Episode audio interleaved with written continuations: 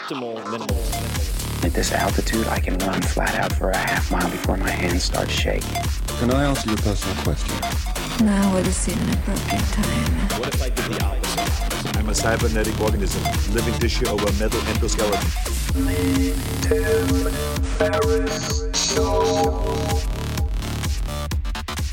This episode is brought to you by Athletic Greens. I get asked all the time what I would take if I could only take one supplement. The answer is invariably athletic greens. I view it as all in one nutritional insurance. I recommended it, in fact, in the four hour body. This is more than 10 years ago, and I did not get paid to do so. With approximately 75 vitamins, minerals, and whole food sourced ingredients, you'd be very hard pressed to find a more nutrient dense and comprehensive formula on the market. It has multivitamins, multi mineral greens complex, probiotics and prebiotics for gut health, an immunity formula, digestive enzymes, adaptogens, and much more. I usually take it once or twice a day just to make sure I've covered my bases if I missed anything I'm not aware of. Of course, I focus on nutrient dense meals to begin with. That's the basis. But Athletic Greens makes it easy to get a lot of nutrition when whole foods aren't readily available. From travel packets, I always have them in my bag when I'm zipping around. Right now, Athletic Greens is giving my audience a special offer on top of their all in one formula, which is a free vitamin D supplement and five free travel packs with your first subscription purchase. Many of us are deficient in vitamin D. I found that true for myself, which is usually produced in our bodies from sun exposure. So, adding a vitamin D supplement to your daily routine is a great option for additional immune support. Support your immunity, gut health, and energy by visiting athleticgreens.com slash TFS. You'll receive up to a year's supply of vitamin D and five free travel packs with your subscription. Again, that's athleticgreens.com slash TFS, as in Tim Ferriss Show. athleticgreens.com slash TFS. Man, that sunset is gorgeous. Grill, patio, sunset. Hard to get better than that. Unless you're browsing Carvana's inventory while you soak it all in. Oh, burger time. So sit back, get comfortable. Carvana's got thousands of cars under $20,000 just waiting for you. I could stay here forever. Carvana, where car buying meets comfort, meets convenience. Download the app or visit Carvana.com today.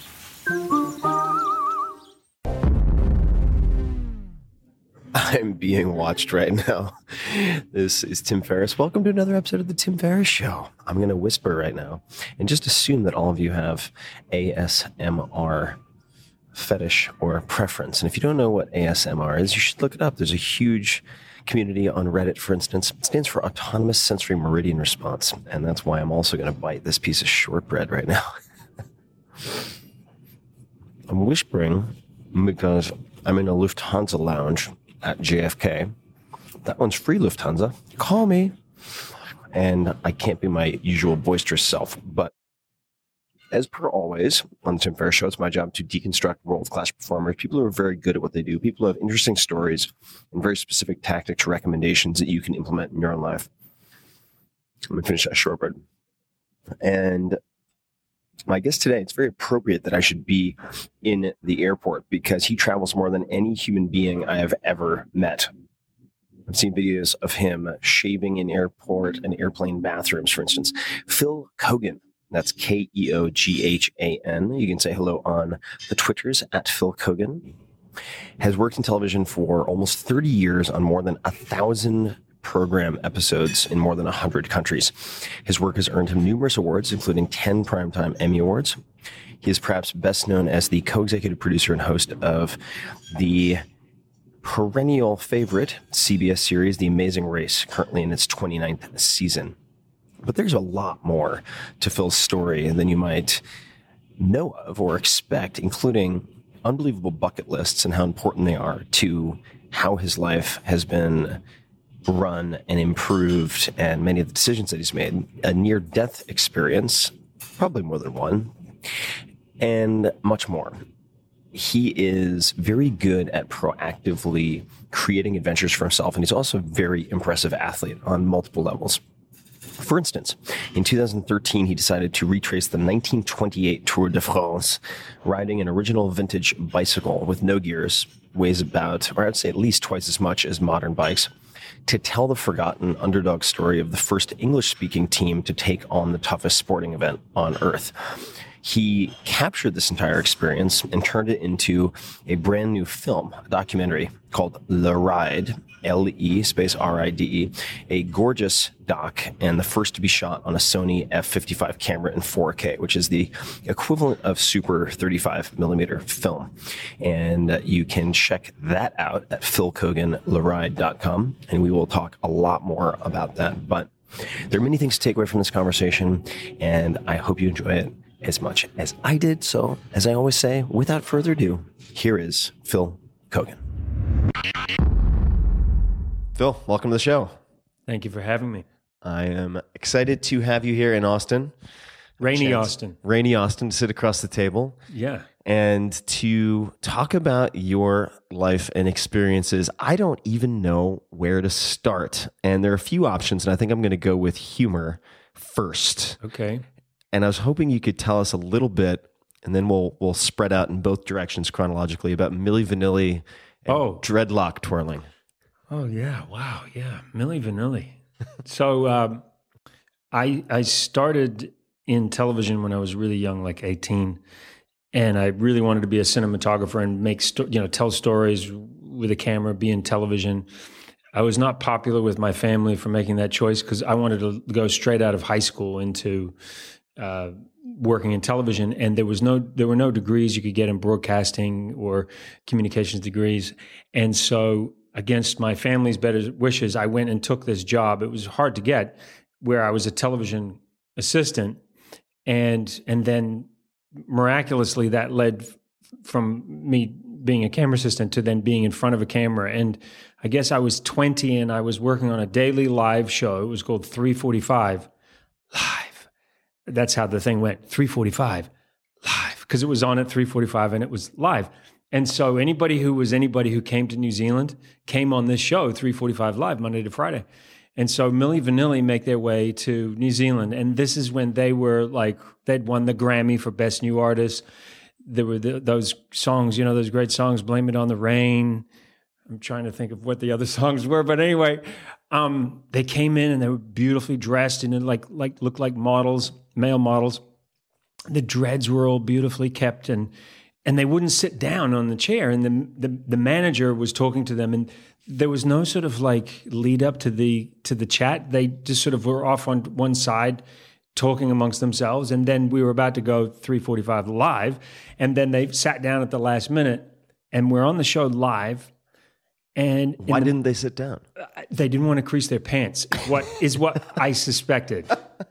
Because the pants had these beautiful creases in them, and like I said, they were like beautifully dressed. A lot of attention to detail, and um, so they they finally sat down, and then in the middle of the interview, I'm looking across. I, I think it was uh, at Fabrice because it was Robin Fabrice, and I noticed that the dreadlock is detached from his head while he's twirling it and and I'm and I, I was like, uh like I, I I'm figuring that you know this is I'm looking to see what whether it was noticeable on the monitor, and then I sort of turn around and I see behind me the manager is like gesturing to them to tell them that the dreadlock had become detached. I- you know, now I, I mean I should have just gone with it, but I don't think they really had a sense of humor.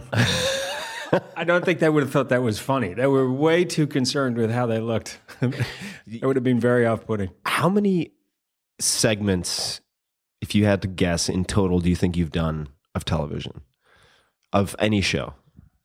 I, it, impossible to. I, I I don't know.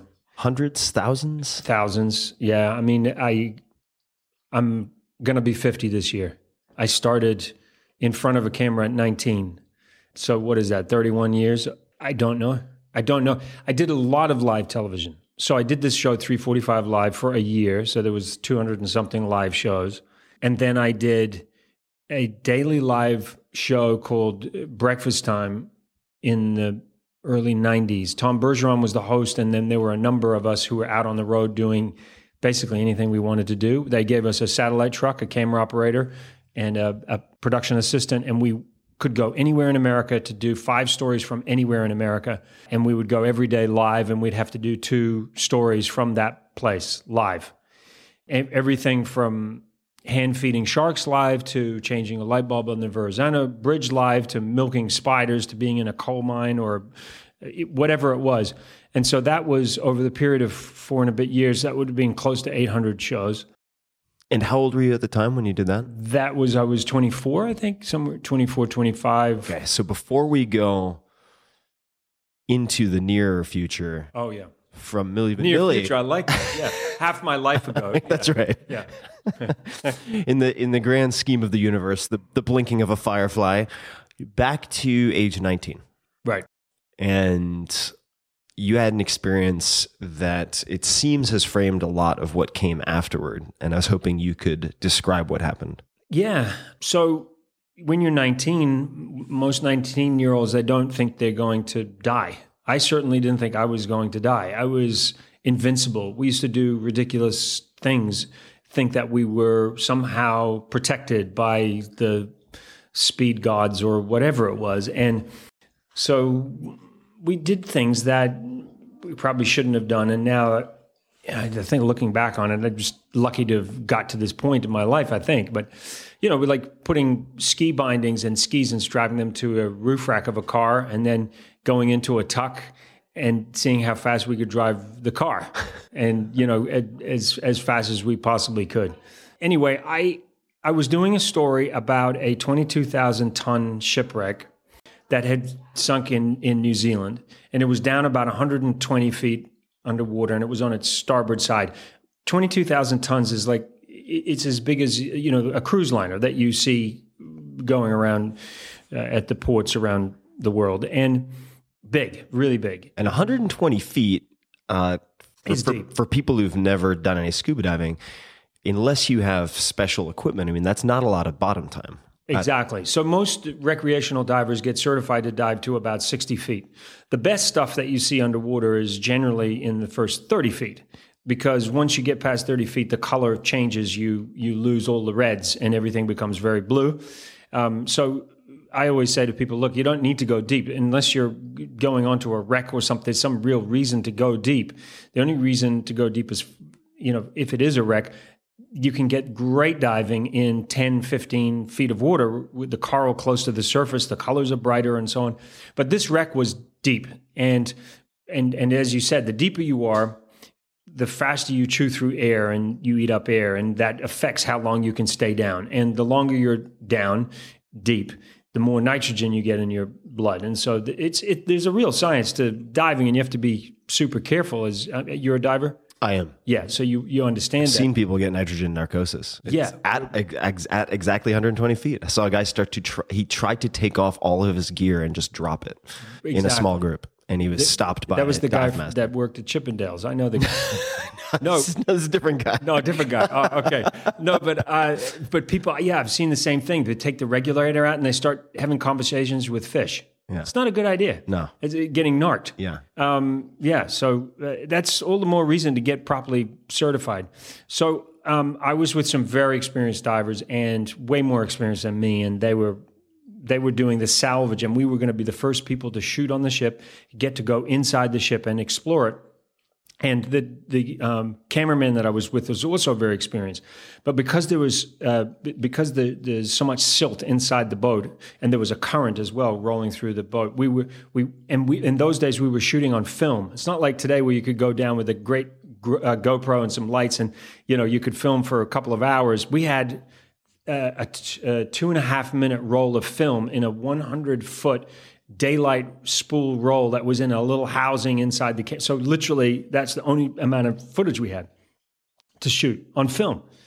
That's how long i go back. So the, the plan was that we would go into the ballroom of the of the ship and big big ballroom and then the crew would come in from another door and we would meet in the middle so that we didn't stir up all the silt going into the same entrances. And we'd swim towards each other. They'd get us coming towards them and so we go down and what i know now is if you go into a wreck you tie a line on the outside of the wreck so that you have something to follow out if something goes wrong these guys were so familiar with the wreck and so experienced and knew the place so well they didn't tie a line on and i just sort of followed them in not knowing that that was sort of what you should do. And, you know, the other rule with diving is you never leave your dive buddy. So I'm following this guy. And I was too scared to tell him because I was trying to be a man that before that I was, I'm really claustrophobic. So I go in this little doorway and it would have been like, let's imagine a small window, like two by three. We go through this little porthole. And then we start weaving our way through the ship. And I as we're going deeper and deeper and deeper into the shipwreck, I'm completely disoriented. I have no idea where I am. My hand sweats just listening to the description. Oh yeah, and I started to breathe, like breathe. But every time I sort of like was at the point of tapping him to go, oh, you know, I got to get out of here. I feel panicky. He just kept disappearing deeper and deeper and deeper in another corner, another corner. And I thought, and he was moving quickly because he's he's used to being in this wreck. They're doing the salvage on this thing. So finally, we we come into an opening and then he shines the light around and there's this huge ballroom. Now the ship is on its starboard side on its right side. So all the tables on a ship are all bolted to the floor. So imagine the tables on a right angle to us. And then he gestures to me to hold on to the table. And then he told me on the surface that he, we were going to switch out the lights uh, to save battery power because it's cold. And now we don't have a lot of, uh, we've got seven mil wetsuits on. It's pretty cold. And you can feel kind of the current pushing through the ship.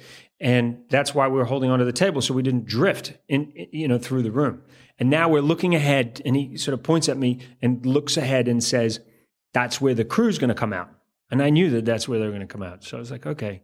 So we're waiting with the lights off in the dark and I'm processing all of this. And starting to try to slow my breathing down and like stay calm. It's okay. You know, you're with an expert. Everything is good. And uh, after what seemed like like minutes, I wanted to turn my light on, but I also didn't want to do it because I thought he'll think I'm a wimp. Like, why am I turning my? I just wanted to turn my light on to see where I was, like to have some some sense of where I was.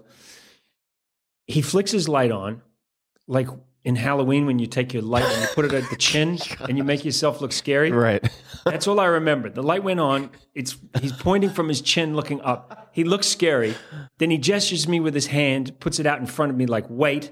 Then he points at my hands on the table like and gestures for me to hold onto the table. And then boom, he just disappears around a corner. And I don't have my light on. He's got his light on and the light disappears and he's gone.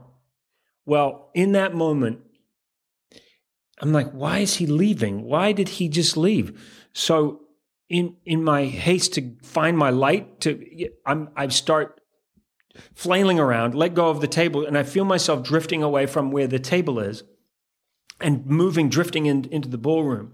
And I just went into a mad panic and I couldn't find my light. By the time I found my light, I'd silted up all the water around me. I couldn't see anything. And now I don't know where the table was that I was meant to hold on to. And I'm looking ahead. I can't see any lights. I can't see him.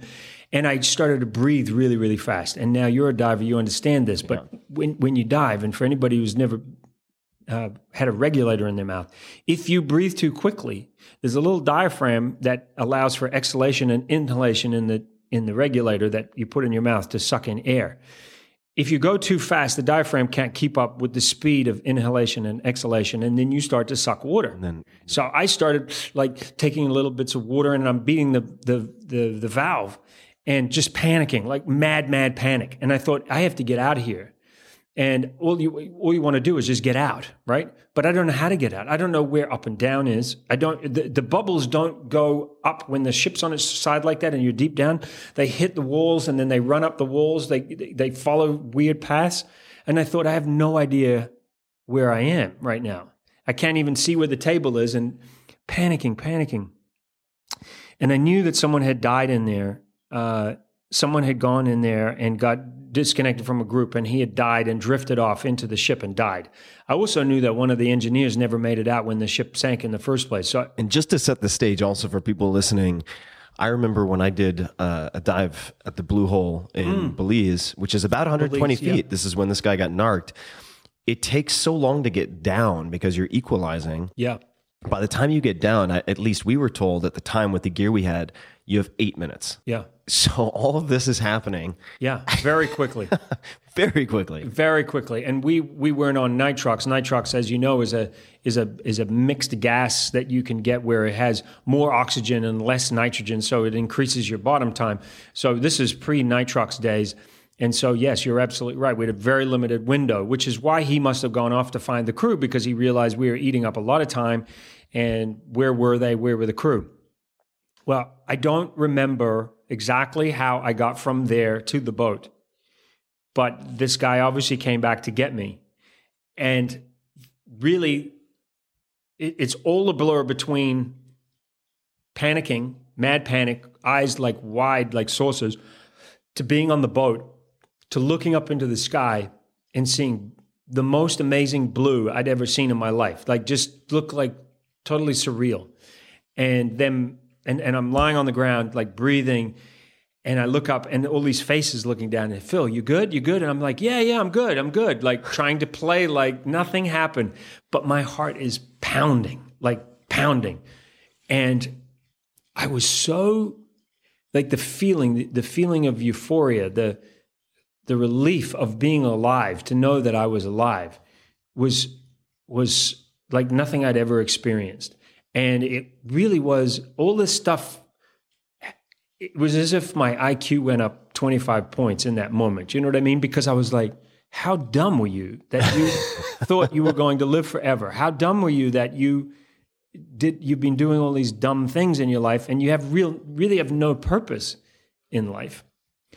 And I started to think about this is all happening while I'm having these conversations with them, but I'm like, I'm thinking, man, I I love girls and I haven't even like really explored that whole world. And That's like the second or third thing Well, that comes up. it was actually right up there. I mean, I was Of course, I, I was in my makes sense. sexual prime. I mean, come on, it was right up there. I, I don't want to say it was the first thing because I don't want you to get the wrong idea about me, but it was up there. And I was like, damn, you know, you've got a lot to do with your life. So no, but there were all these things that came to me, and a lot of them were very selfish. I was 19 years old, so uh, I got myself together, and I I wanted to find a piece of paper and a pen, and I just wrote down just everything that I felt like I had all the time in the world to do, and that I had to get down on a piece of paper to get out to go. Okay, this is not a dress rehearsal. You can die. You will die. You don't know how long you've got before you die. You better figure out what you're doing with your life, and you better get on with it straight away. And one of the first things on my list was go back in the shipwreck. Seriously, because I thought I cannot walk away from this fear. I was so petrified of what had, had happened, and I and I decided I would explain to the diver, you know, that I found it challenging. He knew that, Challenging. but I said it was like kind of like falling off a horse. I really felt like Got to get back on. got to get back on. I have to go back because if I let this fear get on This top of time me- with some string or some rope. well, I didn't actually go back with string because I didn't even I didn't I didn't have time to do the lesson about the string. Yeah. But I but I went back with by disclosing a little of more of my fear to the other diver and was more honest. And and then he when he knew that and we had to get this thing shot, he was obviously more aware of you know he thought I was so because I was so gung ho like he didn't have any indication that there was any fear in me at all. But then I kind of said, you know, listen, man, I, I really freaked out. He goes, oh, no kidding. And I and I said, but I need to go back. We got to go back and do this. And we went back and we did it and we shot it. And that was the start. That was the first thing I ticked off my my list. Question for you. So when you decided to go back down Yeah. as you're descending still petrified. and getting ready to go through that tiny opening, Yeah. what was the self-talk? I mean, it's a long time ago, but what what is your self-talk like in a moment like that? Well, it's something that I've used a lot since then, which was instead of internalizing everything, I looked out. And what I realized was that this guy was super experienced and had been down on that shipwreck many times and come out of there successfully many times. And if I followed his procedure and if I observed him being an expert doing something and looked out at that rather than turning it back into my own head about what I didn't know and what I couldn't do, that I was in good hands.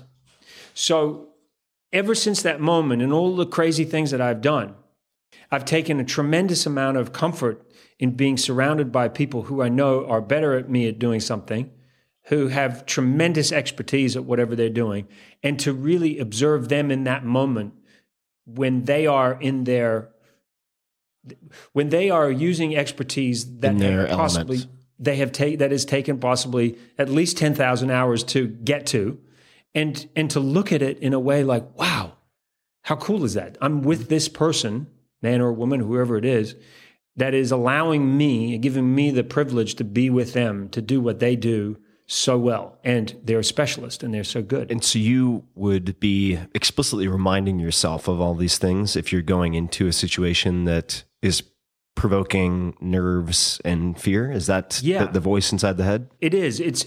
I made up a quote which I really that I share with a lot of people, which is uh, focus on what you do have and what you can do instead of what you don't have and what you can't do. And I really am a big believer in practicing to change mindset.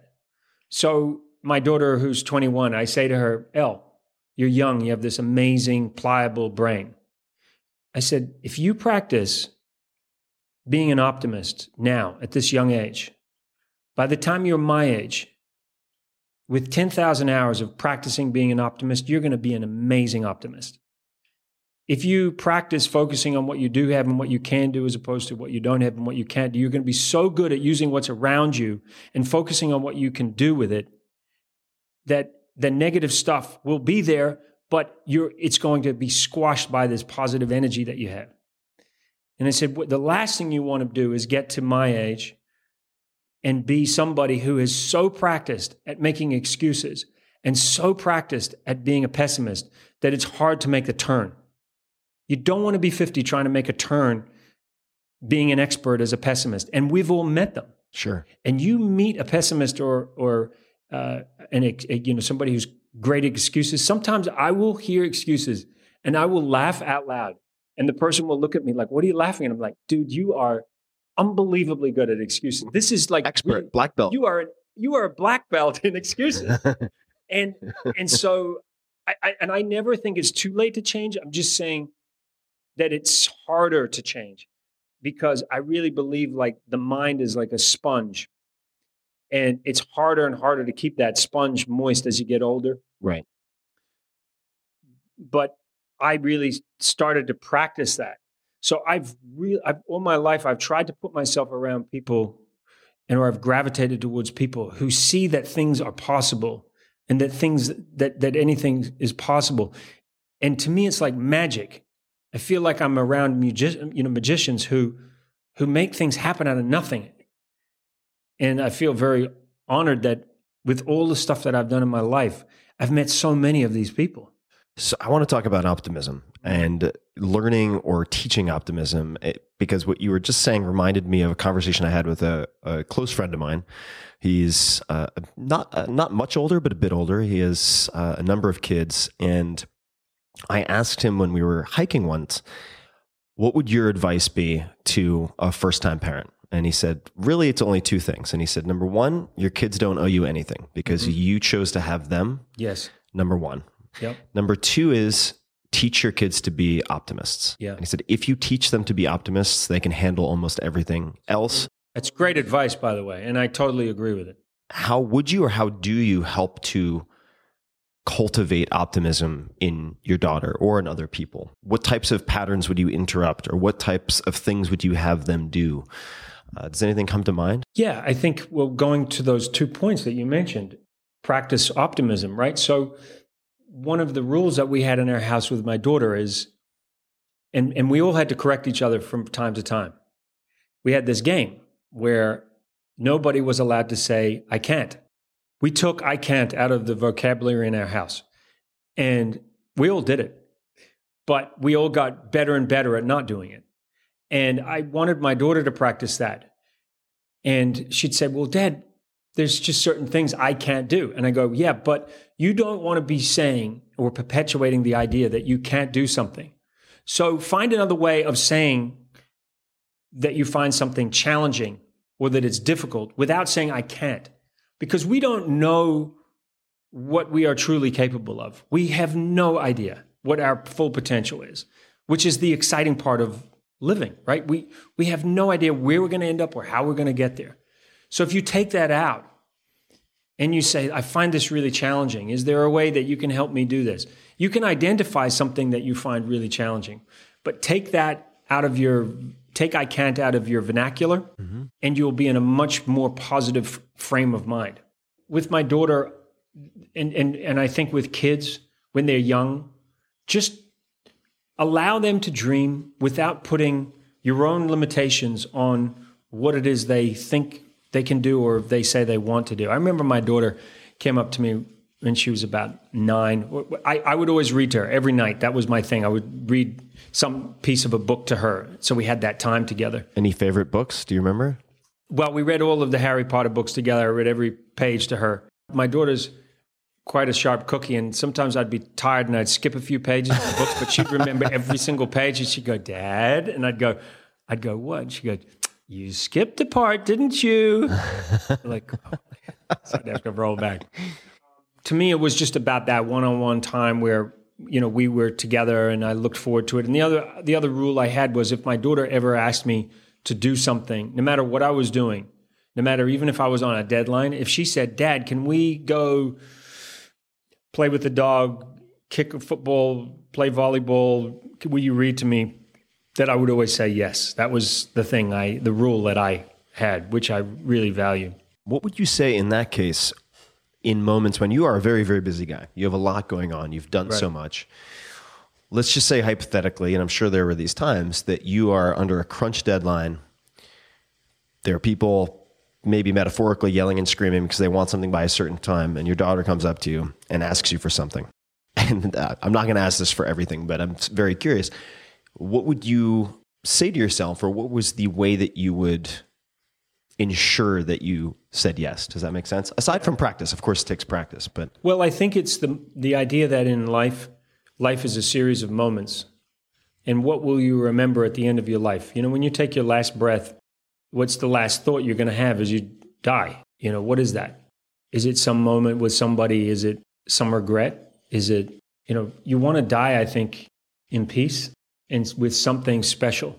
And so those moments where, where your kid asks you to do something, they're limited when you have them. Mm-hmm. It's a gift, right? That the whole idea that you have a child, you never get that back. Yeah. The deadline thing, there were many times where I put what I was doing on hold and spent the time with her, and then it cost me into the night trying to f- make up the time. But I can't even remember what it was I was trying to get done. But I do remember the moments with her. right. So in the long term, those are the moments that you remember. I couldn't tell you what deadlines I was rushing to get done that I theoretically sacrificed to go spend time with my daughter. So I, I say to a lot of people, I was forced into creating this life list and writing this book and trying to help other people with my philosophy of no opportunity wasted because I had this experience. A lot of people don't have that experience. And I say to them, if you were to take your last breath tomorrow at three o'clock, what do you think would be the last thing in your mind? I kind of get them to just project to that. And it could be something as simple as I always wanted to write a book, I always wanted to start my own business, I always wanted to play the guitar, or I always wanted to spend one on one time with my dad, or I wish that I'd repaired that relationship with my brother because we haven't spoken. Is that a good way to start such a list? I always wanted to, dot, dot, dot. Yeah, I really think when you put something down on paper, it sounds so simple. It's like a pen and a piece of paper. Just write down something. I really believe that it it's not a small thing. That's like almost like a contract that you've made with yourself. Just putting it down. The other thing I say to people is don't just put it down, but write it down and then put it on a sticky and put it everywhere where you go, where you have like little moments when you're brushing your teeth or when you go out to get your keys from the garage and you put the sticker next to the keys. Uh, things that you, places and, and wall spaces that you repeatedly hit on the refrigerator, places that you, your mind goes to every single day around the house, in the car, wherever it is, little reminders of, well, why am I not doing that? So I want to touch on a couple of things you said. The first is a, a recommendation for people who are listening because that had a huge impact on me, which is an article called The Tail End, written by someone named Tim Urban, who has a site called Wait But Why, which is very intelligently written. And uh, this was recommended to me by a friend, Matt Mullenweg, who's also been on the podcast. Uh, and coincidentally, he recommended it to me, I want to say a few months before his father unexpectedly passed away. And the point of the article, and I'm not going to do it justice, everyone should read it, was that it was effectively directed at kids, Yeah. uh, uh, kids who are now adults. And uh, it was an encouragement to spend more time with your parents because it said effectively by the time you leave high school and leave home to go to college, you've spent, say, 80% of the total hours you will ever spend with your parents before they die. Wow. Now, you could look at it the other way around, right? As a parent, that by the time your kids leave high school or leave home, you will have spent or had the opportunity to spend 80% of the hours you're ever going to spend with them together. Hmm. So that makes perhaps that type of framing makes it easier to push off the deadline Yeah. and sacrifice a little bit of sleep. So that that article had and continues to have a big impact on me. The the second was uh, more of a question, I suppose, uh, about the I can't, and uh, I really think that our words, our language reflects our thinking. Yeah, in, in a very, totally very important way. So, word choice Absolutely. has over time become more and more important to me. And I've tried to fix certain ticks. For instance, this is going somewhere. For a long time, I realized I was very lazy with adverbs and I used pretty too much. Oh, that's pretty good. That's pretty smart. Oh, that's pretty interesting. And I just, it was such a garbage word that I used as filler. So I forced myself to say fucking after pretty every time I said it. So I'd have to say, that's pretty fucking interesting. That's pretty fucking difficult to pattern interrupt because I would embarrass myself Right. in mixed company. And that is how ultimately I ended up stopping using this adverb, at least as much as I used to. And I've tried to help other people who have ticks like um or like to do something similar. And there are a couple of different approaches. What would you say if you caught, say, your daughter saying, I can't? Was it just, would you just raise a finger or what was the, the button that you would push? Well, it got to a point where she would catch me too, because I would say it. Right. And so it would just be, ah, L, you know, it's like, you know, we would just call each other out. Right. It was more that we were, she became hyper aware of it because we pointed it out to each other. Right. And I became hyper aware of the times that I would sometimes say it too. Funny you should say about word choices. One of the first shows that I ever worked on was called That's Fairly Interesting. So I wanted to talk about this. So yeah. Okay, so this speaks to the New Zealand psyche. Yeah, Okay, so in America, we watched a show in America called "That's Incredible." Right. Well, John, that was incredible. Right. In New Zealand, there is a tendency for high achievers to understate their achievements. Yeah. Okay, so we in New Zealand could not have said "That's amazing." We had to say, in a New Zealand accent, it would be, "Oh yeah, that's fairly interesting." and the other thing we would say is some New Zealand New Zealander could do something that was groundbreaking, but in New Zealand, because it was a New Zealander who had maybe achieved this groundbreaking idea, we would say, "Oh, it's pretty good." oh, that's or they'd say, "Oh, yeah, that's pretty good for a New Zealander." and I was I was talking. I did an interview with Peter Jackson, and he said the number of times that a studio would call his agent panicking about something that Peter Jackson was making because they'd get on the phone with Peter Jackson and they'd say to Peter, How's it going? You know, how's the cut going on the film? And Peter would say, Oh, yeah, no, it's pretty good. It's come together and looking pretty good.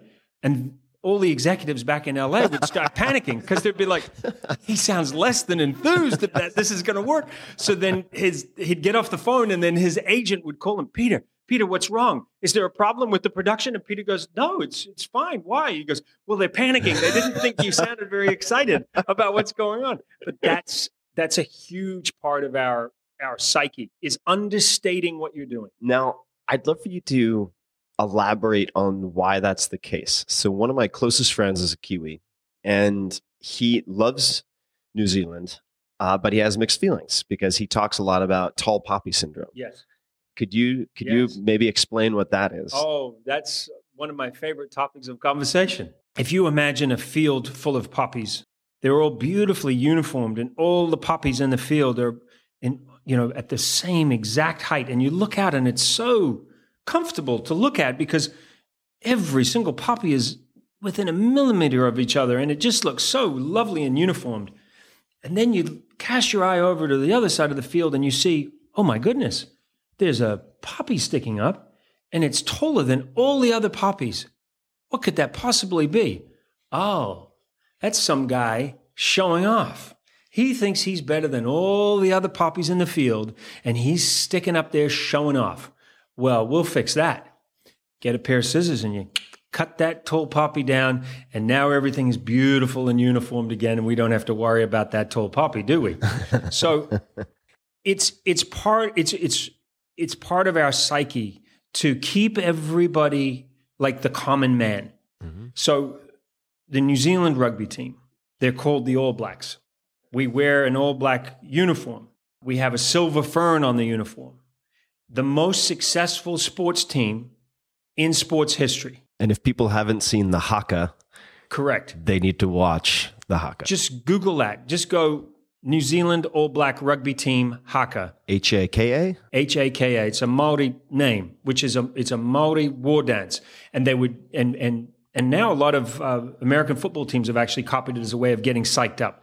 But when the the, the indigenous people of New Zealand, the Maori people, before going to war, they would get themselves psyched up doing this haka, and they and, and it involves a lot of different moves and slapping themselves and basically getting themselves hype and ready to go. And now we use it as a way to get hype for before our rugby games.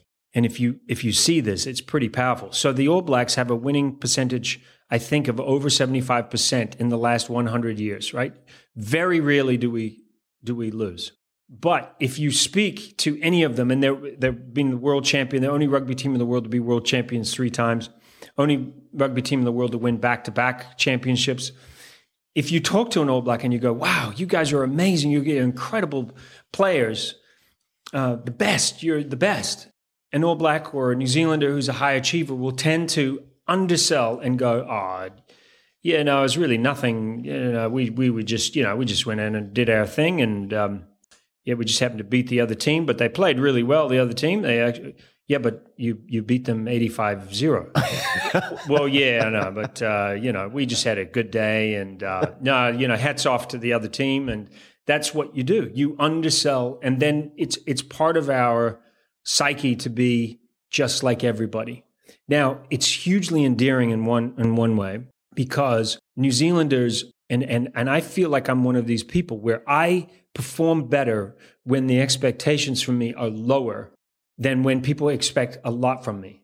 I don't cope with that very well. When when I have to go do a speech, I do a lot of speeches. When everybody's expectation of my speech is that it's going to be, you know, I'm going to head it out of the park and it's going to be really great, it makes me nervous because I feel like, okay, so you feel like I'm meant to hit this mark. Where, where do I go from there? I don't know where to go from there. I have to like hit it out of the park twice. I don't know. What, what do I do? Just to get a passing grade, right? Exactly. Whereas if people's expectations are, oh, well, we think Phil will do a good job and, you know, it should be good. If their expectations are there, then I love that space that's left for me to go punch above that and go hit it out of the park, right? Because there's nothing better when you exceed people's expectations.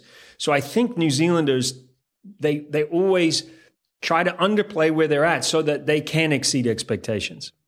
So what what you find with a lot of New Zealanders is incredibly hardworking. They'll tend to undersell themselves and they tend to surprise. They tend to come out of nowhere and just like, I had no idea you could do that. And so I've just finished working on a project for the Smithsonian Channel where I talked to a, a, a, bunch of New Zealanders about inventiveness. Because if there's one word I would use to describe what Kiwis are, they're incredibly resourceful and inventive. We've invented a lot of amazing things. And we find ways of doing things in new and different ways because we're kind of forced to think. And and I love that about our culture. But sometimes when we come to an environment like in America, we're a little reluctant to put our hand up and go, I got this. And other people who sometimes make a lot of noise maybe don't have the same skills, but they're much better at making a lot of noise.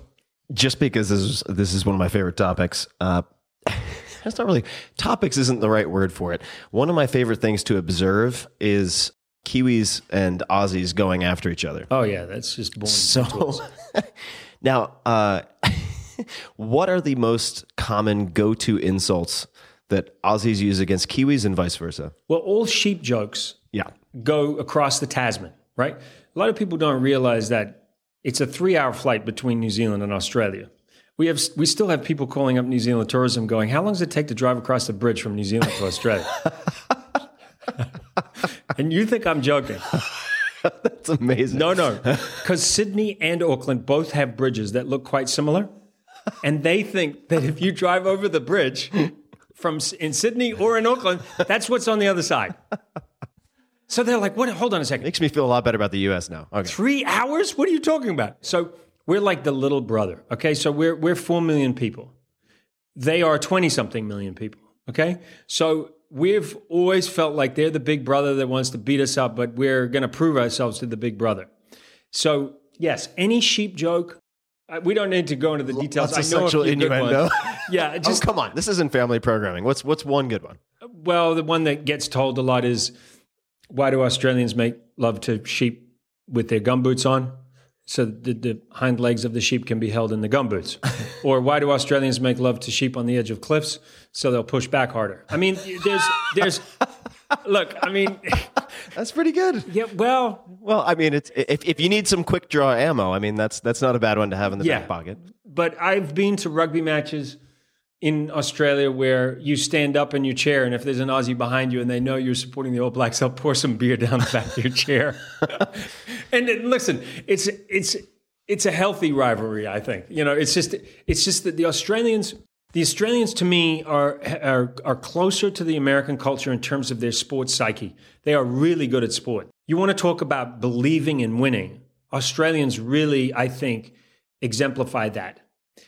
New Zealanders, I think, less so. Again, I think New Zealanders, they want to come in under the radar and then exceed expectations. So they don't tend to use the same kind of psych up. And there's a lot of, like with the cricket matches, they call it sledging, you know, where the, the Australian cricket team are, are out there on the pitch in the middle of the pitch and they'll be just going at the, you know, the opposition to talk them, psych them out, basically. They have that edge about them. Yeah, the Australians do It's a different edge. seem to do more of that.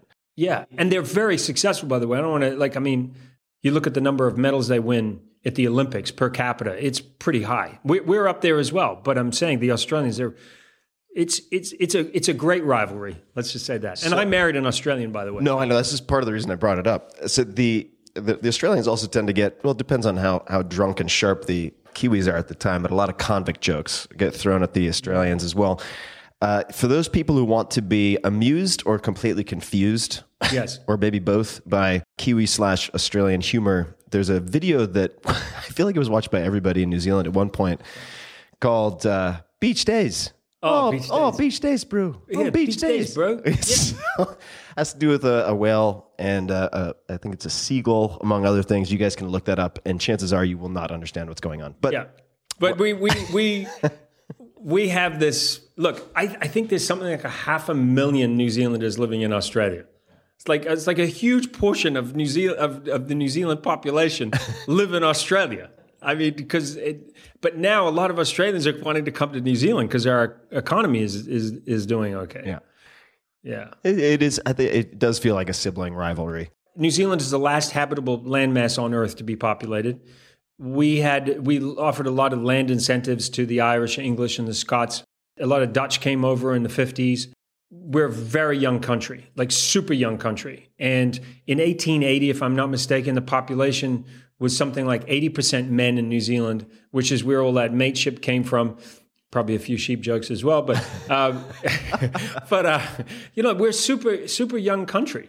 Now Australia had a tremendous number of criminals go there because England didn't want them. You know, that's the English for you. Sullying Oh, territory. let's send them way down there to that penal colony down in Australia. That'll fix them. So they they sent them down there. They're a you know rugged bunch. So, but don't ever confuse New Zealanders and Australians. We don't like that. Yeah. We don't like Well- that. well, it's- just like Canadians a lot of times don't. do that. Uh, So I was going to say, does one get more offended than the other? Because, for instance, like if you call an American Canadian, we're like, ah, whatever. Yeah. Canadians get very, Yes. in general. I love you guys, I think we're Canadians. probably a more lot of Canadian friends, but Canadians are more sensitive. I think I think New Zealanders are probably more sensitive about it. I mean, I think Australians are, you know, they probably care less than we do. So, so I wanted to ask you about low expectations versus high expectations because I remember a friend of mine, uh, Naval Ravikant, once uh, once said, he said, if you want to be happy, and I'm paraphrasing here, but if you wanted to be happy, spend time with people who are less successful than you. If you want to be successful, spend time with people who are more successful than you. Right. So you've spent a lot of time in New Zealand as well as in the U.S. I remember at one point when, and I'm dubious of how these things are determined, but the the Danish beat out people in Bhutan and elsewhere to be voted the happiest people in the world. Now, Bhutan was is the isn't it the kingdom of happiness? well, they have the gross hap, what is it? happiness. Gross national happiness, Yes. which I think is actually just a propaganda tool to distract from lack of GDP growth, Right. among other things. But the point I was going to make is that I, I asked a number of my Danish friends about this, and they said, in effect, it's because we have such low expectations. That's why we're the happiest. our expectations are so low. Now, at the same time, you've achieved a lot, you've done a lot, and you've spent a lot of time in the US where I, I would say a lot of people might argue that when expectations are higher and people expect you to do greater things, you do greater things. And clearly, when I'm looking at, and I'll, uh, I'll just read off a few examples here. If we look at some of the things that you've done, so no, no opportunity wasted, NOW, you have, I mean, we could go on and on. I could just spend 20 minutes reading these, but pot of golf, Don't do that. I'm not going to do that. A golf ball across Scotland, finishing in St. Andrews, complete the Leadville 100 mountain bike race. Uh, we're going to get to this in detail, but ride the 1928 Tour de France uh, on a fixed gear bike, correct? Yeah. I mean, they're the same equipment that was used. Actually, it was a, a single speed bike. Single speed, I'm sorry. World record bungee jump with seven or eight adventure crazies. It just goes on and on and on. You have this long list. And if you had really, really low expectations, could you actually set these types of goals and achieve them? Well, I've never. It's not that I've ever had low expectations. But this is something I battle with personally. So this, that's why Yeah, no, I'm I've asking. never had low expectations. I've always had this desire to do new and different. If there's one thing that I would like to be known for, it's that I'm prepared to try something new and different. I like to be surrounded by people who see, again, what they do have and what they can do as opposed to what they don't have and what they can't do. So nothing drives me crazier than being surrounded by people who immediately start with a wall of no or immediately start with not having the vision to see that the impossible can happen. Mm-hmm. And I've been lucky enough to be around people who have achieved extraordinary things, and it feeds me. You know, Malcolm Gladwell says anything new and different is most susceptible to market research. And I really feel that so many people apply potential and possibility based on what does it compare to? What can we compare it to? Will it work? There's a fixation on this idea of failure. I find people talk a lot about things failing in a negative way. I've failed so many times at so many things, but I try not to call them failures as much as I just call them giving it a go. And if there's one thing that I have that I love about positive people is that they are prepared to give it a go. Positive people just are constantly putting themselves out there to fall on their face and and eventually they stumble on something that works. Do you have any favorite failures that come to mind? And what I mean by that is a, a failure that somehow laid the groundwork for a later success. Does does any any particular failure come to mind in your mind, or what uh, other people might consider a failure that actually was a, a blessing in disguise? I've tried to put together, you know, early on in my career, I tried to put together show ideas that I thought would really work, and they just didn't really work. But it was all the groundwork to be better the next time I tried to get something to work. And I've been involved with a lot of things that are pretty mediocre. But again, I really do believe in trying and trying and trying again. You know, when I was young, I learned how to play the violin when I was three years old with the Suzuki method, which was rote learning, where you would be in a room with a whole bunch of people and you'd play tunes over and over and over again. And then eventually I could play by ear. And when I was seven or eight, my mom's a music teacher. I learned how to read music. And I became quite proficient at playing the violin. I used to go to a music school in New York. I was living in the Caribbean. I grew up in the Caribbean. I used to fly from Antigua in the Caribbean, go up to this music school for up to nine weeks. This was, and the travel was due to your your father's job. Yeah, my my dad, my my mom and dad traveled all over the world. We lived four years in Canada, eight years in the Caribbean. We lived in South America through the Caribbean, lived in Australia, and I went to this school, and and and I was probably the worst musician out of all of these really talented kids. I was strong enough to get into the school, but certainly not the best. And I remember being surrounded by this most extraordinary talent, some of the talent that has gone on to play in the New York Philharmonic. And but a big part of playing the violin and being successful, particularly at that age, was just practice and practice and practice. I remember how hideous and horrible I sounded, you know, starting with some new pieces uh, early on. But you'd play and play over and over and over and over again. You could say that the first performances that I made were a failure and then with all of the work and, and the effort, you end up with something that sounds halfway decent. So I really do believe in the idea of perseverance. And I feel that a lot of people stop short at achieving goals because they're not prepared to risk failure. We analyze failure, particularly as we get older, more and more. So I always try to encourage that with my daughter too, is say to her, give it a go. Just give it a go and see what happens. You never know where it's going to take you. And what you learn and what you fail at may help you with something else. You may not understand how they're related now, but five years from now, you're going to draw on that. It's about life experience and just mm-hmm. putting your hand up and saying, Yeah, I'll give it a go. And that's definitely something that is a New Zealand trait. Yeah, yeah, I'll give it a go. Fake it until you make it. I mean, that's a huge part of yeah. our psyche. Like, just give it a go. And I meet a lot of people who have way more talent than me at doing a lot of things. And I'm amazed at how reluctant they are sometimes to step up and just, and I'll pat them on the back. I'll go, hey, you got this, dude. Yeah. I'm, I'm, prepared to give it a go, and you're better than me. Come on, get up there. Get amongst it. Yeah, get up there. so I, I think that comes a lot from the way that we talk about it in our culture. You know, because we're, we're, we we celebrate success, mm-hmm. but I think we should also just celebrate people giving it a go. Give it a go. Definitely. Well, I think it, it's also dependent a lot on where you are, even within, say, the U.S. Yes. Where, say, I live in Silicon Valley, I live in San Francisco, yeah. where there is very much a supportive environment for yeah. giving it a go. Giving it a go. Yeah. And, and those those people are on the cutting edge of. They're like the pioneers of where we are at right now, trying new and different things Uh, you know, you, the, the, famous story of the guy who wrote up the idea for FedEx. You know, they all right. thought he was crazy, new and different, right? It's like, what do you mean? We're going to have these central packaging locations, and you're going to fly everything. You're like you're flying everything there, and then you fly. But that doesn't make any sense. Yeah.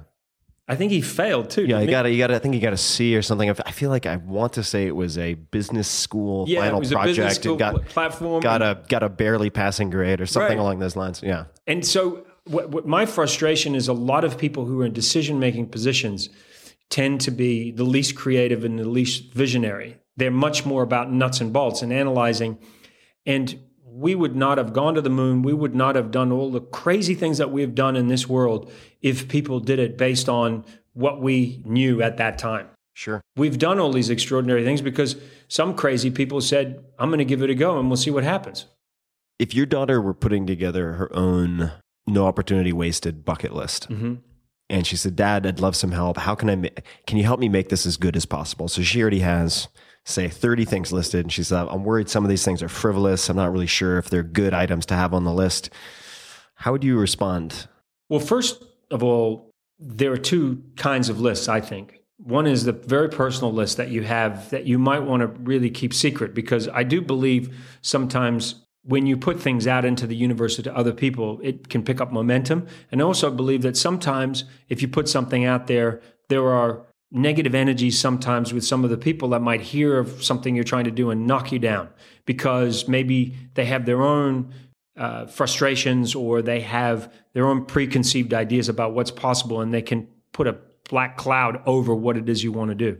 But I would say to my daughter, first of all, believe anything is possible and give it a go. I remember when she was nine, she said, Dad, I want to be a professional tennis player, a wildlife vet, and a photographer, professional photographer. Professional photographer, wildlife vet, and professional tennis player. the rational part of my brain is thinking, how's that? Like if I was giving advice and she was about to make the choice that day, or she was working out how she was going to do it, you could say, well, that's not really practical because listen, if you want to be a professional tennis player, it's going to take these many, this many hours. If you want to be a photographer, it's going to be this, and if you want to be a wildlife vet, you're going to have to do this, that, and the. But instead, I remember making a deliberate effort to say, that's great. Where, how are you going to do this? Like, I wanted to understand what was in her head. She says, well, I was thinking I could work like on some kind of uh, research project, and then I could train. I could work out a way to train and then I could take photographs while I'm doing my work, and then I could fly to Europe and I could play, you know, in the circuit there, and and then that would keep me really fit and focused and everything. And and then I at night I'll work on my photographs, and then I'll go back and take. Like she had a, a, vision in her head about how she was. Who am I to say to her, it's not possible to do all of those things? Mm-hmm. I don't know. I mean, I maybe she will, you know, could have found a way to do that. I don't know. so I wanted her to feel at that age yeah, okay, go for it. Give it a go. See what happens. You know? So you are often associated, you're associated with a lot of things, but with The Amazing Race. How did you come to be part of that show? It's a good story. I uh, I came to America when I was 23, 24. I thought I wouldn't get arrested because I had a New Zealand accent at the time, and I was told nobody wants a New Zealand accent on television, and this is the early 90s. And they weren't wrong because and then a guy took a chance on me. His name was Jack Sussman, who is now at CBS. And he gave he gave me a shot to host a show on VH1. And that opened the door. And then once I got in, because none of my credentials from before in New Zealand meant anything in America. Not like today, where you could be a host of Dancing with the Stars in New Zealand and then use that to leverage getting work here. They didn't understand. Oh, what's this show? That's fairly interesting. Um, Sounds exciting. Sounds really exciting. Um, in America, we got that's incredible. Uh, so anyway, so th- um, there's a reason for me telling you that, just because he was he later at CBS. Then I had this show where that was set up by an Australian by the name of Peter Faiman, who directed Crocodile Dundee, and he was setting up FX Networks, and he took a chance on me to be one of the field people with that show. I was telling you, Tom Bergeron hosted, and I did that for four and a half, five years. So he took a shot on me because there were some people like, well, you're going to put a New Zealander on the air? But anyway, that gave, gave me a lot of American TV experience.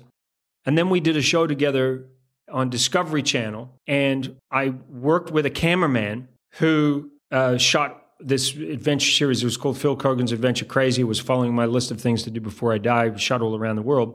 That cameraman was being considered to shoot Amazing Race. And they looked at his footage and saw me in his footage and then said, Who is that guy?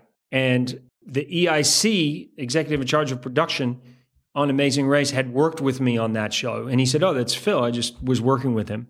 And I was, CBS was aware of me because I'd been passed over for Survivor. It was between Jeff Probst and I for that job.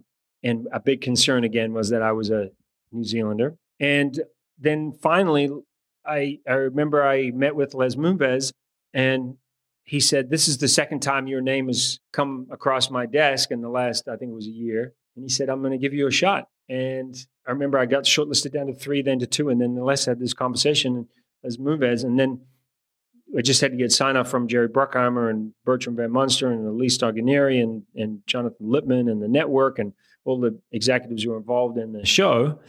And they said yes, and then I had a shot. how many how many shows or how many episodes have have you done at this point? Would you say if you were just guesstimating? I'm guessing it's got to be 300 400. It's amazing. It's a lot. It's 29 seasons of 12 and 13 episodes a season. And those 12 or 13 episodes are each shot in a window of what? 21 days. That's insane. So 12 shows in 21 days. That's the part that a lot of people don't realize is how intense it is. Just the logistics, just getting the visas alone for everyone. Yeah, I mean the team that I work with, I, I lucky to be a part of a great team. And going back to your point before about working, I've been lucky enough that that's been my experience throughout my career, that I've been surrounded by people who are better than me at doing certain things. And as a team member, you want to try to match the level of their input. You want to be, you want to be known as a valuable team player. My grandfather always said that you could build a stereo system, but the stereo system only sounds as good as the weakest link in the stereo system. Same thing, I guess, with a chain, right? I mean, it's the same thing. And so you always want to be somebody who is higher up the chain, who is really a strong element in that team, in that framework. But never the never the biggest chain. Never the biggest target. Well, because but then you stop. Then you that's not a good feeling. And I've been I've been in those Oh, I see what you're situations saying, right. where you feel like you're the most experienced in a team.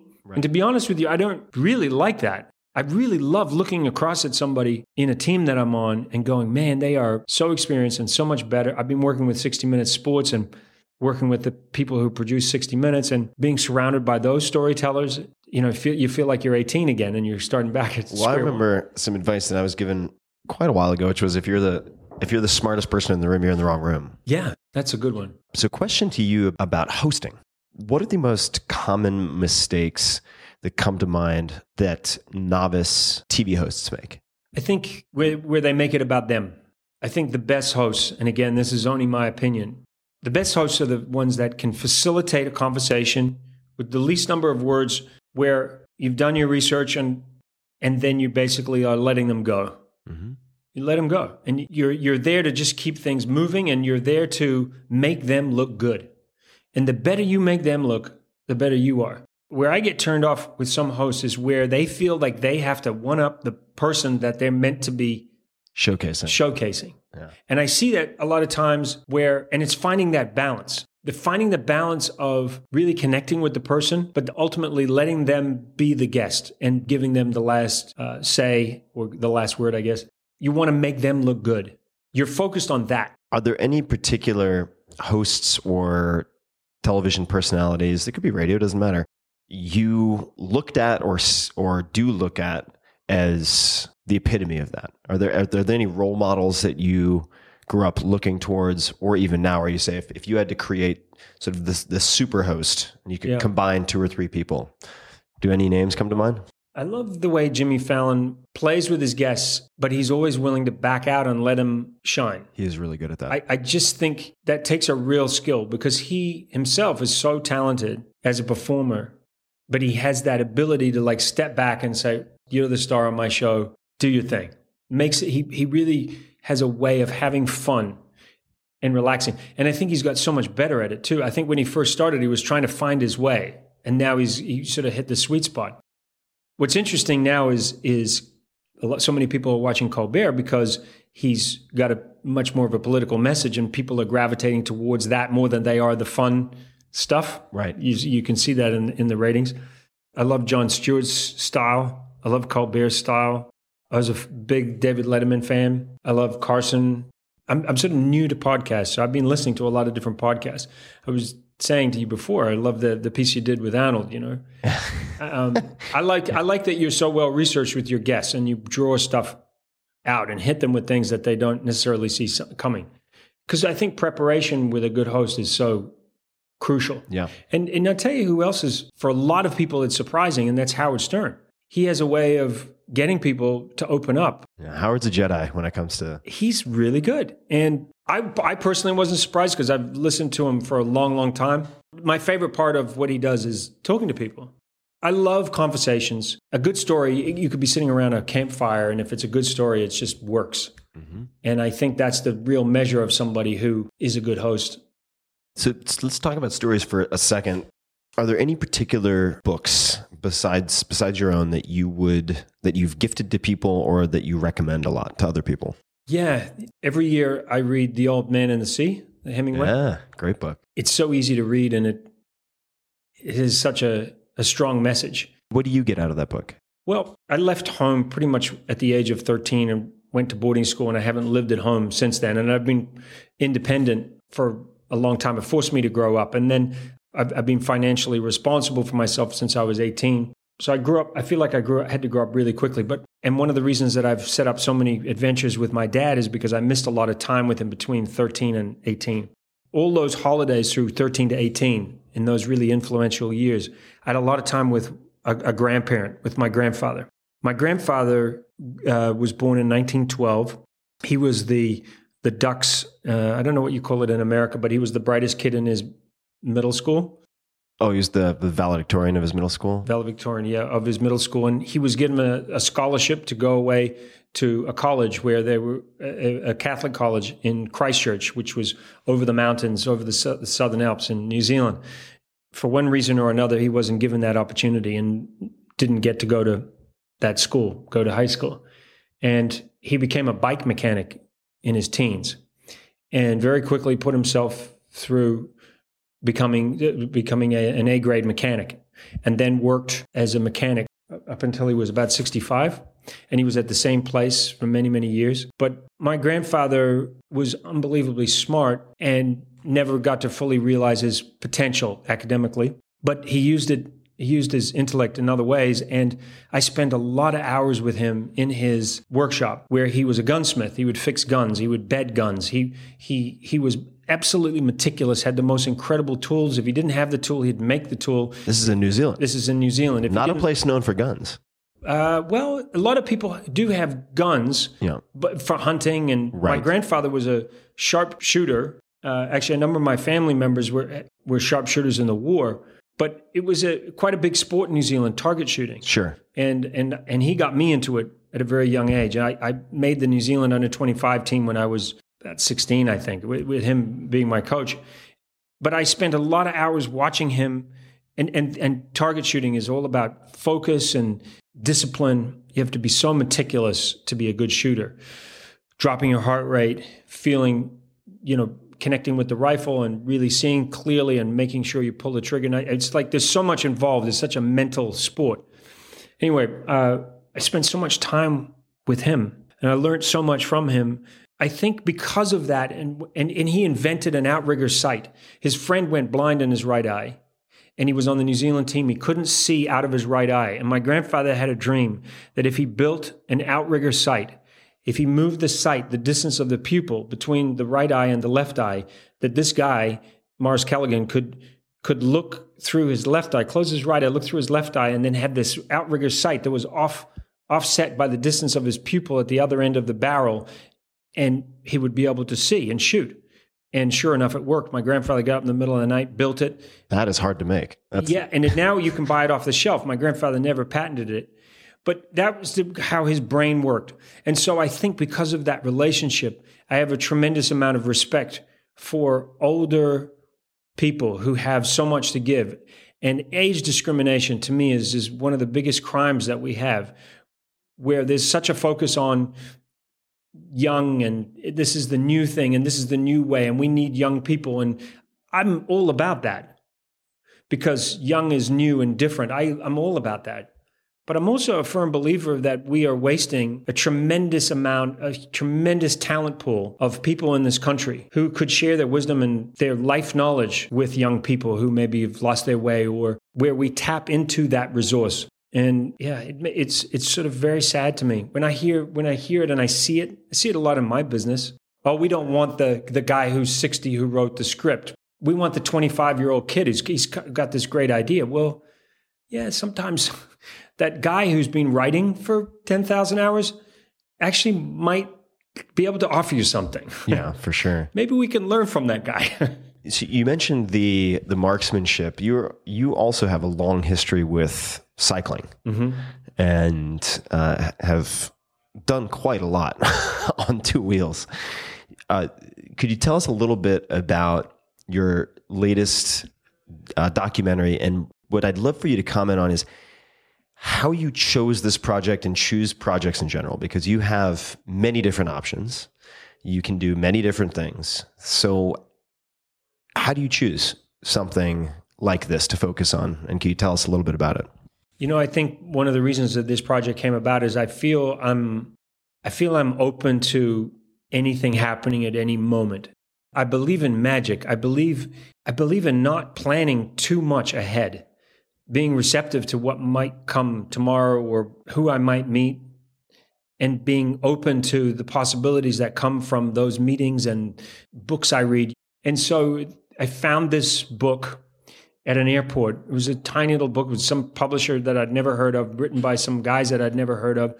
And it said the first New Zealander to ride in the Tour de France 1928, seven time New Zealand champion Harry Watson from Ca- Canterbury, New Zealand. I'm like, oh, hold on a second. I love cycling. I love cycling history. How, I've- how do I not know who this guy is? I read the book in one sitting, and I know some professional cyclists. I emailed them and said, You ever heard of this guy, Harry Watson? They were like, Harry who? Seven time New Zealand champion. So I read the book, and then I find out that this guy, Harry Watson, used to go over to Australia and ride in these races with the best riders in Australia. And there was only one guy over there who could beat him, and they would go back and forth winning races. But he would go over there and take part in these amazing thousand mile races, come back to New Zealand, not say a word to anybody, would never make it into the press. It would make it in the press that he won like a New Zealand championship, but nobody had any really real idea of the caliber that this guy was riding at. He had records that stood for like 50 years in New Zealand. And I just became so fascinated with the idea that this guy was the epitome of what we talk about when we talk about an understated New Zealander. Like you don't talk about your achievements, you don't show off about your achievements. Uh, Like he was the puppy that, well, he never actually grew up to be chopped off. He just went and achieved things and just kept it all really low Low profile. low profile. So I looked at it and then I started doing some research, and, and this is with my wife and I'm producer partner. And the more we researched, the more we realized the 1928 Tour de France had the first English speaking team that competed, and it was this one New Zealander and three Australians went six weeks at sea all the way to France with one set of rollers between them on these old heavy steel bikes, rocked up there to the start line in Europe. And the Europeans were like, What the hell are you doing here? Where have you come from, you guys? Do you not realize that we're the best riders in the world? The toughest sporting event on earth? You're going to come here and try to school us? Who, who are you guys? And um, they were only four guys that were meant to team up with six other riders to make a team of 10, like all the big riders. But the other riders didn't turn up. The sponsors fell through. So now they're over on the other side of the world, four against 10. And 15 of the 22 stages were team time trials, but they refused to give in. Press wrote them off. Everybody wrote them off. And they decided they were going to race. And it's not like, you know, you could send out a tweet and say, "Hey, I'm looking for some riders," or Yeah. you know, call up. They just couldn't get it together, so there are four there at this at the at the starting line. And the sad part of it all is that this story has all been lost because they've they're gone. And I started digging around, digging around, and uh, I thought, you know what? The only way to I, this story needs to be told because it's like these unforgotten underdogs. The highest attrition rate in Tour de France history, 1928. It was brutal. I thought the only way to really tell this story is I need to find one of those old bikes that they rode. I need to find the old route. I need to find where they went. I need to go and ride it, stick to the same schedule, and then juxtapose 2013, my ride, with their ride in 1928. Match up old photographs, look for old footage, and tell this story so that it isn't forgotten. It was like not like it was ever really known in New Zealand, but like that we tell this story. What is the name of the documentary? It's called Le Ride. Le Ride. Le Ride. and and I made another film called The, The Ride, Ride. not to be confused with That Ride, which was across America. Yeah. I, I need to get more creative with the names. I think. Well, you, It was the then You could do it in South America. It's El, El Ride. See, I had The Ride on my hat. And I thought if I just, you know, all I have to do is just change, you know, one, I just have to take out two letters, put an L there, and boom, I've got the same hat. Ready to rock and roll. so, how how long was the course then? 3,338 miles, an average of 150 miles a day. Not flat ground. Uh, this was brutal. Single speed bicycles, marginal brakes, bikes that weigh twice as much as a modern bike does today, 132,000 vertical feet. the death stage, by the time they'd got through eight stages, they went from 168 starting in Paris to 100 after eight stages. By the time they finished the death stage, the ninth stage, the winning time in 1928 was 18 and a half hours. It was 200 and something miles and over 20,000 vertical feet in one day over five major climbs in the Pyrenees that separates uh, Spain and France. 18 and a half hours, the winning time. What was really cool about this story was this is 1928. This is 10 years after World War One. Nothing has or has had more impact on New Zealand than World War One. 10% of the New Zealand population went to Europe, went to Gallipoli, went to all these places in Europe to fight alongside Mother England in World War One. 10%. Imagine that. On ships, they traveled to the other side of the world to fight. So everybody has lost relatives or has a relative who fought in the war. So the French people remembered the Anzacs, the Australian and New Zealand troops that had only been in France 10 years before, fighting in the trenches in northern France against the Germans. They remembered that sacrifice. So when the French people realized that this small, untested underdog team were taking on the best riders in the world and that they were going to ride around France, they got out on the streets and they cheered this underdog team. And they not only won over the public, they then won over the French press, and then they won over the other riders. And by the end of the ride, three out of those four riders made it around France. Only 42 riders out of 168 riders made it. They made it with four against 10. That's insane. It's and world class riders. Like these guys were world class, but that nobody knew. If you were to say that, like, if that was a headline in New Zealand that they made it, people do, i mean i just don't think in new zealand people understand because cycling is such a complicated sport i'm not sure if they truly understand the significance of how incredible that achievement is. And he's not in the sporting hall of fame harry watson. I think he should be. If he was an all black if he was a rugby player he would be.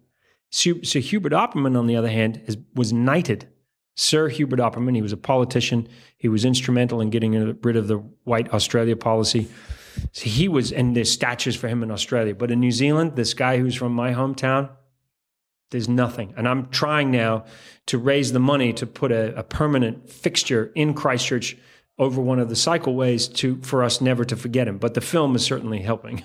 Where can people find the film? Phil Keoghan, leride.com. Mm-hmm. And and my name is a crazy spelling. I'll, I'll, put it in the show notes for people so they can find it. yeah, I, I can't even spell my name. Sometimes it's so hard to spell.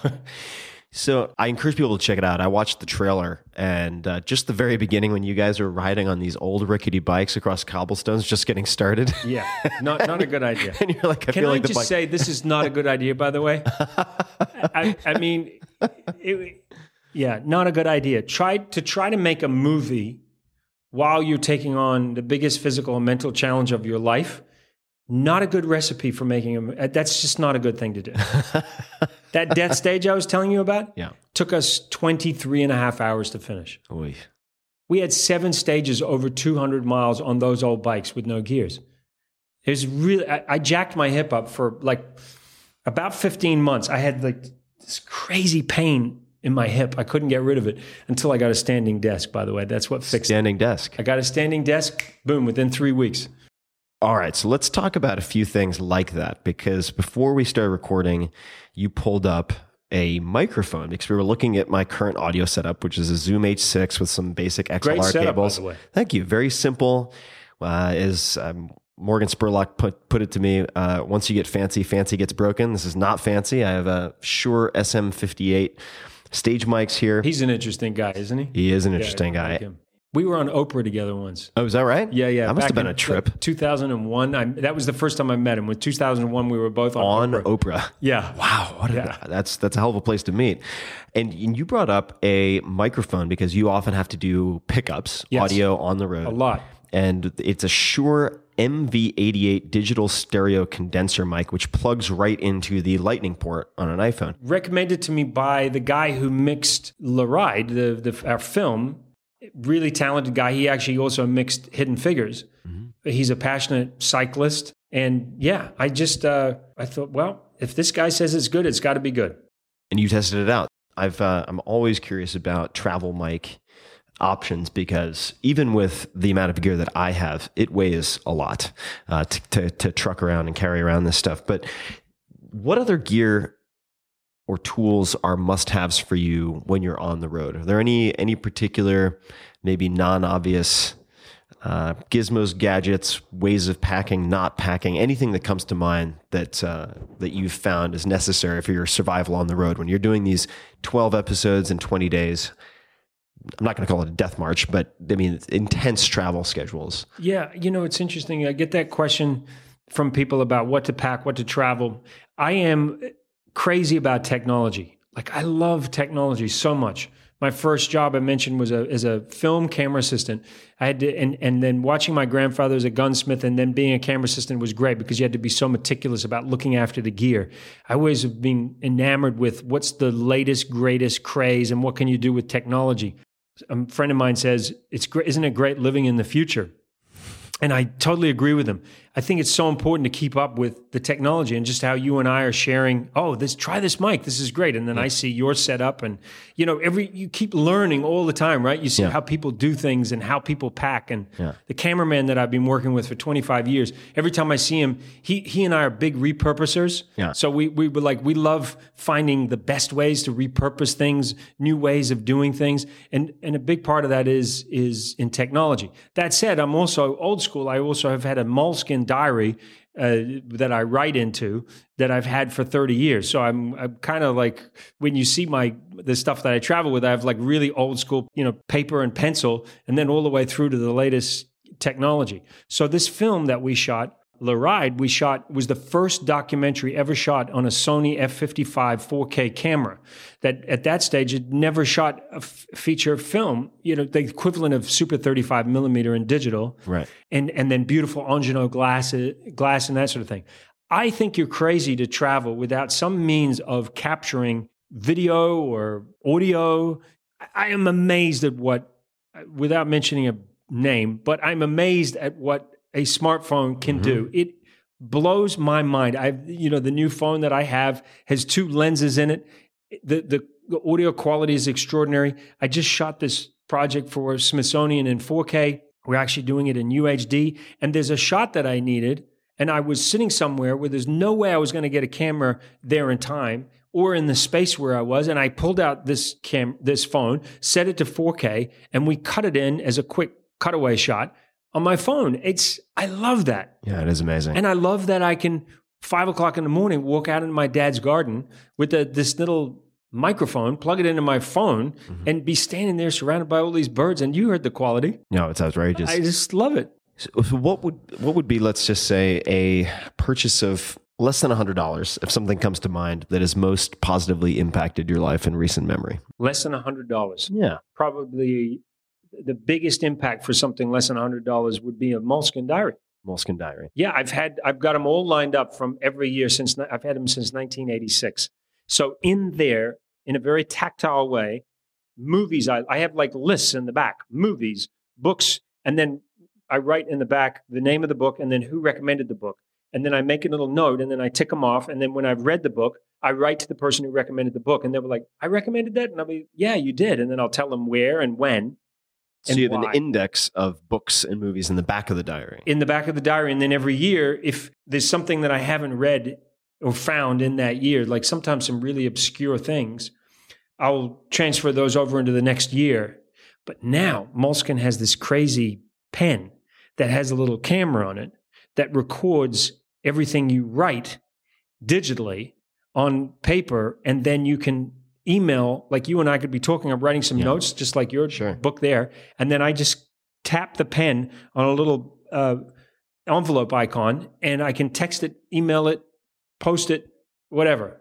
And it's recorded on when, when you go back. It's all recorded back on your computer. Yeah, that's very cool. I use uh, a, a tool called Ever, Evernote and something Yes. called Penultimate for similar purposes. What do you write in your journal in the sense that do you sit down at a set time? Do you tend to every night sit down and diary? What is I'm not a diary guy like that as much as it's more just ideas or sketches. I, I just came up with a new name for something that I'm for a brand that I'm wanting to explore developing.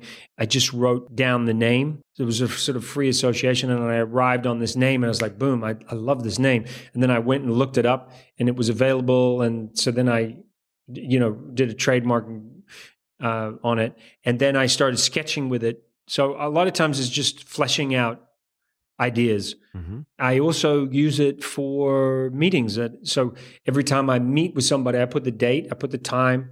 My mother t- taught shorthand. I wish I'd learned from her, but uh, I write down key elements of the meeting. A lot of times I can remember the pages.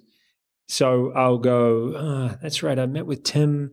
When was that? Oh, yeah, there was, we met in 16. And then I'll go back into the diary. Again, they're all chronological and I can remember roughly, or I'll just look it up in my calendar. That's the easy way. But a lot of times I'll challenge my brain. I'll go, yeah, it was April, and then flick through to that part and look at the notes. That's what uh, Robert Rodriguez, filmmaker, director, writer, Yeah. and so on, uh, also does. He he keeps copious notes.